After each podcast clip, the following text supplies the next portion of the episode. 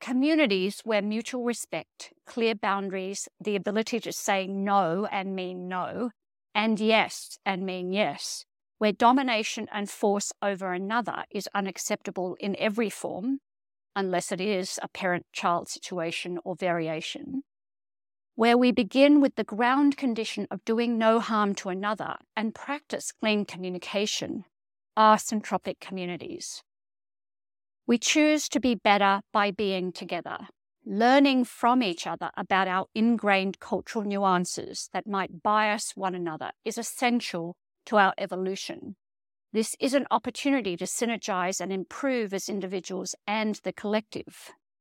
The relationships between us, the space where culture and trust live, is sacred ground.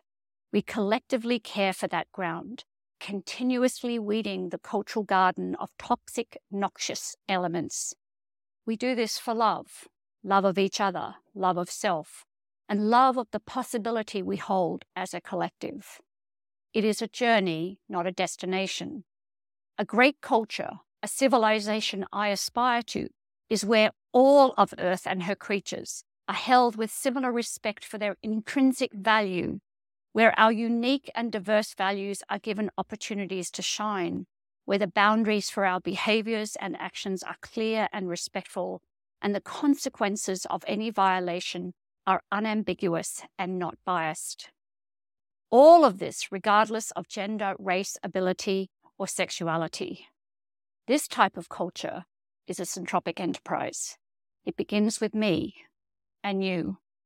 Let us be the change we aspire to see.